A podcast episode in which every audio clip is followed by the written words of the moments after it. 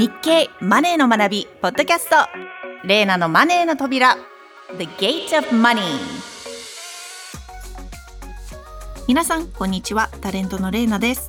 この番組は誰もが知っておきたいお金周りのニュースや知識についてマネー初心者の私が日経のマネーの達人にじっくり解説してもらうというものです。今回解説してくれるのは日本経済新聞マネー報道グループの長岡義之さんです。長岡さんよろしくお願いします。よろしくお願いします。長岡さんといえばポイント活動ですが最近はどうですか？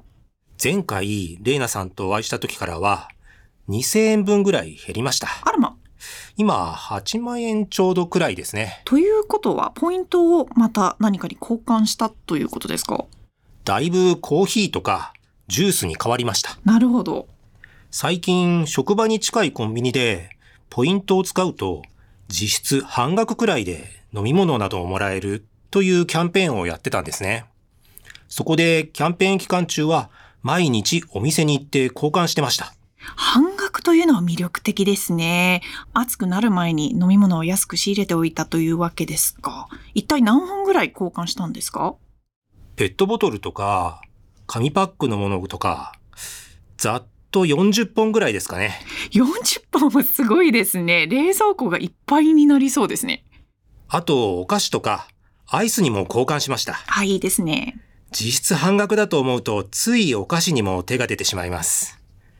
もう10本以上飲んでしまったので、次のキャンペーンが待ち遠しいです。いやー、長岡さんいつもポイントを有効活用してますね。貯める方では何かありましたか？特に大きい買い物はしていないのですが、強いて言えば火災保険をカードで払ったぐらいですかね。少額短期保険の商品です。少額短期保険、略して翔短ってご存知ですか？いや、翔短、名前は聞いたことがあるんですけど、使ったことはないですね。あ、今日長岡さんが話したいテーマが見えてきましたね。すいません。ちょっと見え見えでしたね。翔短にはなかなか面白い商品があるんです。そうなんですね。では今日は少額短期保険の魅力について詳しくお願いします。承知しました。中岡さん、そもそも少額短期保険ってどういう保険なんでしょうか？名前からはお手軽な感じがしますが、大丈夫な保険商品なんですよね。ええ、決して怪しい商品ではありません。ミニ保険とも呼ばれる通り、扱う金額が比較的小さくて、契約期間が短い保険商品のことです。制度上、一般の保険商品とは区別されていますが、消費者が保険料を払って、トラブルにあった時に保険金を受け取れるという仕組みは同じです。制度上違うというのはどのあたりですか？まず、扱う会社が違います。通常の保険は、〇〇保険。翔短は〇〇少額短期保険という会社が扱います。商品の違いで大きいのは、万一の時に受け取れる保険金額の上限ですね。いわゆる火災保険などの損害保険の分野では1000万円。死亡保険は300万円。医療保険は80万円です。商単以外の一般の保険では上限はありません。生命保険では1億円なんていうものもありますが、少額短期保険ではそうした金額は扱っていません。期間も短期なんですよね。この短期というのはどのぐらいのことですか？保険期間は、病気や怪我といった生命保険分野は1年。事故などに備える損害保険分野は2年です。大手の保険商品だと、契約期間が10年といったものがありますが、そういうものはありません。あと、一般の保険には、一定期間が過ぎたらお金が戻ってくる。いわゆる貯蓄性のある商品がありますが、少額短期保険にはありません。掛け捨てのシンプルな商品がほとんどです。保険といっても様々ですが、少額短期保険にはどのような種類があるんでしょうか？少額短期保険で利用者が多い分野の一つが家財保険です。賃貸住宅などに入居する人が火災などに備えるための保険ですね。自分の家具などが被害を受けた時や、建物に損害を与えてしまった時の大家さんに対する賠償などを保証します。ちなみに私は今、賃貸物件に住んでいて、先日契約したのが少額短期保険でした。なるほど。意外と身近な存在なんですね。ええ。私は管理会社から勧められました。運営会社も大手企業のグループ会社だったので、不安もありませんでしたね。商品の内容も以前に加入していた大手のものとほとんど同じで、むしろ保険料は割安でした。手続きもネットで簡単にできました。少額短期保険はシンプルな商品が多いので、保証内容に対して保険料が割安なことが多いと言われてます。割安なのはいいですね。保険料以外にも何か特徴はあるんでしょうか？大手の保険会社ではあまり扱っていない特定の人に刺さる保証を用意する商品が結構あります。全員に関係あるものではないけれど、必要な人には嬉しい保険ですね。へえ、刺さる保険ですか？どんなものか気になりますね。今日は大きく3つに分けて紹介したいと思います。1つ目は、キャンセルに備える保険です。例えば、急に病気になったり、仕事で出張に行くことになったりして、旅行やコンサートに行けなかった場合に、キャンセル料を負担してくれる商品です。それはいいですね。行動制限も緩和されましたけど、新型コロナウイルスにはまだ感染する人がいますし、急な仕事で困る人もきっといますよね。そうなんです。商品にもよりますが、交通機関が遅れたり、一緒に行く予定の人が病気になったりした場合にも対象になります。基本的には保険に加入した上で、医療機関にかかった、出張に行ったといった証拠になる書類を提出すると、キャンセル料を負担してくれる仕組みです。商品自体は以前からあるのですが、新型コロナの感染が拡大して契約が増えたケースもあるようです。いや私今年の夏休みにはベトナムへの旅行を計画しているんですが、海外旅行は直前にキャンセルするとかなりのキャンセル料がかかりますよね。そうなんです。私の同僚は昔、夏休みの直前に担当分野ですごく大きなニュースがあり、泣く泣く海外旅行をキャンセルしていました。結構なキャンセル料がかかったと思いますよ。また、結婚式を中止にした場合に備えられる商品もあります。コロナ禍では数ヶ月後の結婚式ができるかどうかと心配する人が利用するケースも多かったようです。特に金額が大きいイベントではこうした保険があると安心できますよね。キャンセルへの備えというのは確かに刺さりそうですね。他にもありますか？二つ目は、ストーカーやインターネット詐欺といった最近増えているトラブルに備えるものです。へえ、最近ストーカーは確かに深刻な問題ですからね。どんな商品なんでしょうか？ストーカーの被害に遭った場合に、ガードマンが駆けつける費用を保証します。監視カメラなどセキュリティ機器の利用料にも対応します。事態が深刻な場合に一時的にホテルに宿泊したり、引っ越しをしたりする場合にもお金が出ます。カードマンが呼べるんですね。保険料はいくらくらいですか？月に500円です。保証対象には条件がありますが、一人暮らしの人などこの料金なら払ってもいいという人は多いかもしれませんね。そう思います。それではインターネットのトラブルはどんな場合に対応してくれるんですか？例えばネットに悪質な書き込みをされたとか、子供がいわゆる SNS いじめの被害者になった場合には、削除の請求とか、場合によっては警察への被害届のような手続きが必要です。こうした場合で相談窓口を紹介してくれたり、弁護士に相談する費用が出たりします。また、パソコンのデータが取り出せないときに、復旧してもらう費用も保証します。これも最近増えているトラブルですね。頻繁にはなさそうですが、万が一トラブルに巻き込まれたら一人で対応するのが難しいこともありそうです。弁護士や専門家を頼れるのがいいですね。その通りです。ネットのトラブルといえば、例えばフリマアプリで買ったものが注文したものと全く違うものだったというような詐欺被害や、コンピューターウイルスに感染して情報を漏らしてしまうなど、他人に迷惑をかけるようなこともあります。この保険では、弁護士費用のほか、賠償費用の保証もあります。ネットのスキルや知識は人によって差がありますよね。その辺にあんまり自信がない人や子供がいる人などには役立つ商品かもしれませんね。そうですね。三つ目は、女性向けの医療関連の保険です。妊娠・出産関連など、女性ならではの保障に特化した商品がたくさんあります。例えば、妊娠中の切迫早産、切迫流産、あるいは出産した後のいわゆる産後うつとなった場合に、その治療費を保証する商品があります。出産後に子供が入院した場合や、自然分娩での入院で保険金を受け取れる商品もあります。なるほど。確か一般的な民間の医療保険では、出産ではお金を受け取れないことが多いんですよね。そうなんです。一般的な医療保険は、妊娠していると保険に加入できなかったり、加入できても保証が制限されたりすることが珍しくありません。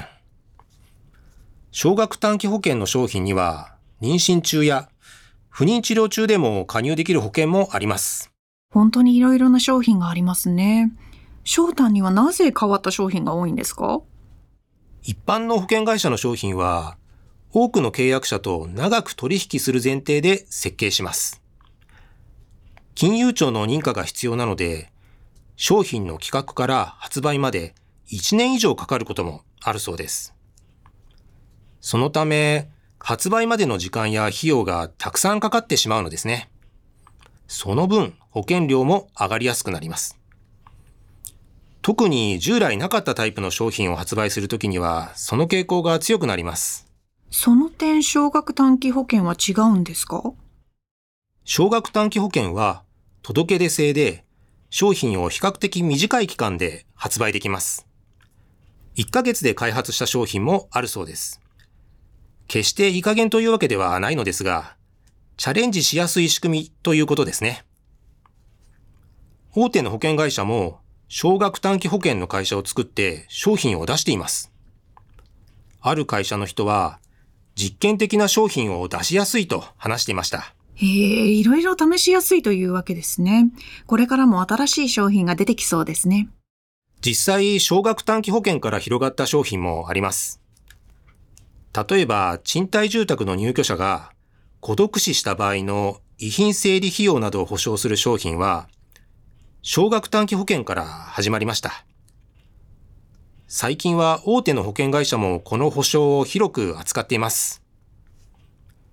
ペットの治療費を保証するペット保険も商談で広がりました。ペット保険も孤独死保険も聞いたことがありますが、商談で広がったんですね。個性的な商品が多いのは分かりましたが、注意すべき点はありますか？基本は普通の保険と同じで、契約するときには約款などをよく読むことです。また保険に入ると安心感はありますが、むやみに入るのもお金の無駄です。強いて言えば、少額短期保険は、契約する保険会社が破綻した場合の保護機能が比較的弱い。保険料に応じて所得税が安くなる保険料控除の対象でないという弱点があります。ただ、もともと保険料が安く、期間が短い商品が多いので、そこは大きな問題ではないと思います。今日はいろいろと発見がありました。少額短期保険のことを詳しく聞いたのは初めてでしたが、私も自分に合う保険があるかどうか探してみたいと思います。続いてのコーナーは、デイナの Funny Japan このコーナーは私のアメリカ在住経験と海外にいる私の友人たちから寄せられた情報をもとに外から見た日本の面白い点不思議な点を毎回一つ紹介していくコーナーです今回のテーマはすみませんが多いです日本の人はすみません申し訳ないですなどよく謝る印象がありますがこれはどうしてなんでしょうか？日本の人が英語を話すと、とにかく I'm sorry の数が多いと感じる外国人は多いのですが、いや、長岡さん、一体これはなぜなんですか？二つあると思うんですよね。お二つ、はい。ええまず、とりあえず、謝っておいた方が無難だろうっていう、あの、日本人の文化というか、そういうものがあると思います。なるほど。はい。あともう一つは、本来、英語だったらこの I'm sorry というべきでない場面を I'm sorry と言ってるんじゃないかなっていうのはあるかと思うんですよね。あの、すいませんってこう、すみませんはいろんな意味があるので、それを使い分けを失敗しているのかなっていうのが私の解釈です。謝罪の他に何があるんですか？意味としては。そうですね。すいませんでごめんなさいが I'm sorry だとするんですよね。で、あとは、えー他には excuse me っていうようなあー、なんか遠くの方から、はいはい、すいませんみたいな感じですよね。えー電車混んでる時に、あの、人をかき分ける時にすいません。すいません、すいません。ちょっと通ります。エクスキューズミですよね。なるほど、なるほど。だったり、あとは、軽いお礼もあったりします。確かにありますね。サンクスですよね。はいあの何かちょっと、これ取ってって言ってもらった時に、あー、すいませんみたいな感じで。思いがけずお土産もらった時にすいませんっすいて言ったませんりとかねって。いう。はい。確かに確かに。ここがね、やっぱりこう、私もなんとなくはわかるんですけど、外国人のお友達に聞かれるとあんまり説明できないんですよね。どういう場面ですみませんを使うのかっていうのは、結構やっぱり日本ならではのハイコンテキスト文化の 日本ならではの言葉かなっていうのは感じますね。教えるのがすごい難しいです。ああ、でも便利な言葉だと逆に言ってしまってもいいかもしれないですね。ああ。とりあえずすいませんって迷ったら言っちゃったらいい。相手は不快になりませんっていう。でもそうすると言葉の意味って薄れてきませんか？その、なんでしょう？なんかあまりにも意味が多すぎると、まあお互いその暗黙の了解といいますか、そのルールとして、こう共通認識があればいいんですけど、最近だといろんなコミュニケーションの仕方がある中で、で、世代間のギャップも多い中で、なんでしょう、こういう曖昧な言葉っていい面もあれば、ちょっと悪い面もあるのかなって思ったりもするんですけど。あ、テキストの文字情報だとちょっとそぐわないかもしれないですね。確かに。に。顔を合わせてる時にはとっても便利な気がします。こういうの、なんか教科書に載ってるといいんですけどね、なかなかこういう説明ってなかったりするんですよね。本当にこう、つあの、日本の人にこう教えてもらわないとわからないっていう外国人の人すごい多いと思います。あそうですか。やっぱりでも逆にみんな日本語を学ぶ人は逆にそここだわってしまうのかもしれないですね。あどう違うのかなって。そうですね。あの、長岡さんが冒頭におっしゃってた通り、多分、すみませんイコール I'm sorry っていう教え方がもしかしたらそもそも悪いのかもしれないですね。ああの、そういうふうに習うので、基本的に。そうですか。はい。なので、本当はいろんな意味がある、結構、なんでしょう、ユースフルな、役に立つ言葉なんだよっていうスタンスで、まず教えるのがいいのかもしれないですね。そうですね。謝るっていう意味では、すみませんって多分軽いんですよ。うんあの、公式の場所で謝罪するときに、すみませんとはあんまり言わないですね。あの、重大なそうですね。謝罪の時に。なんでしょう、大変申し訳ありま申しせんでした。訳ありませんでしたとかとかですよねって。いう風になるので、確かに。すみませんはまあ軽い挨拶っていう風にもしかしたら日本語の教科書には載せた方がいいのかもしれませんね。面白いですね。じゃあ逆もしっかりで、こう、日本の方って結構すみませんイコール I'm sorry とか excuse me って覚えてる人が多いと思うので、英語で喋るといきなり I'm sorry を連発する日本の方ってすごい多いんですよね。なので、逆に英語ではあんまりこう sorry は言わないので、使うのは控えた方がいいかもしれないですね。そうですね。きっとそうですね。みんなそれも日本語の元々の意味合いで、とりあえず謝っとこうって思うから、選択肢として sorry を使っちゃうんじゃないかなっていう気もします。なるほど、なるほど。でしたら長岡さんもあの海外に行かれる際には sorry は禁止でお願いします。気をつけます。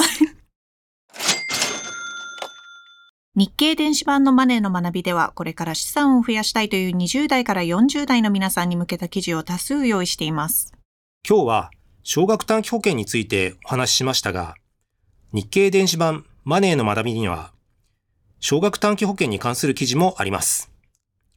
例えば、個性派ミニ保険、産後うつやストーカー被害にも備え、ペット保険もタイパとコスパ、窓口生産や選べる保証割合、賃貸用ネット火災保険、転居後も継続、手続き簡単などです。特に最初の記事は、登山やアウトドアで遭難した際の救助費用を保証する保険や、スマートフォンの修理費用を保証する保険、痴漢冤罪に対応した保険など、様々なユニーク保険を紹介しています。説明文の中にリンクがありますので、ぜひお読みください。長岡さん、今回もありがとうございました。こちらこそありがとうございました。では、レイナのマネーの扉、次回もお楽しみに。